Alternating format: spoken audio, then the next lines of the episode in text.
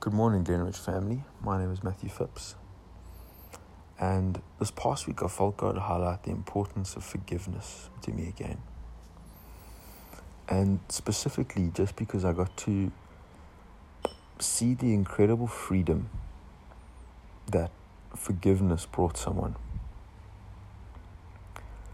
And it just reminded me how important it is for us to walk in forgiveness daily and how we are we are called to walk in forgiveness daily through we've been given and we, it's it's like this gift that we've been given by Jesus dying on the cross which is the ultimate symbol of forgiveness the ultimate sacrifice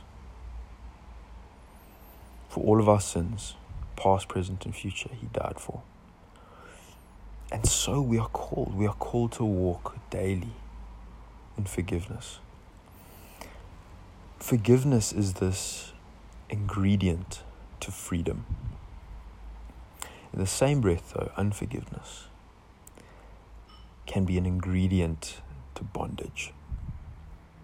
Unforgiveness is this little virus that gets into you through little stabs, through little, little comments, perhaps, through hurt, through offense, through gossip, through all these little roads almost into you. And what we and, and it can be something that we don't really acknowledge at first. It, it and all it does is it builds and it festers and it builds and it builds and it builds. And it builds to the point where it actually starts crippling you and your walk with God. You end up living in bondage instead of the freedom that Jesus has paid the price for for you.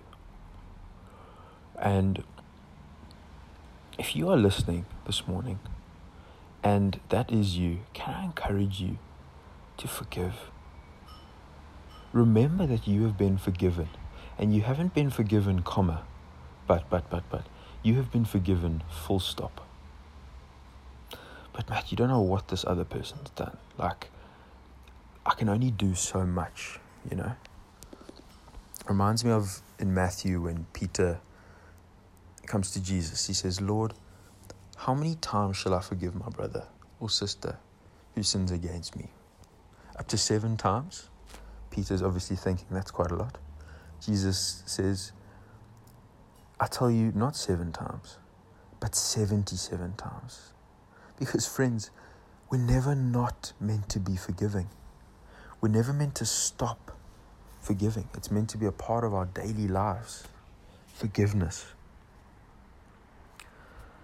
And, and it's so difficult, friends. Uh, I do understand that. Yo, it can be tough. But you have been forgiven. So you must forgive. It's as simple as that, friends. I felt God say that if that is you, don't trick yourself into thinking it's going to happen any other way than by the way Jesus showed by dying to yourself and forgiving as He has forgiven you. Friends, walk in the freedom of forgiveness that Jesus paid the price for for you.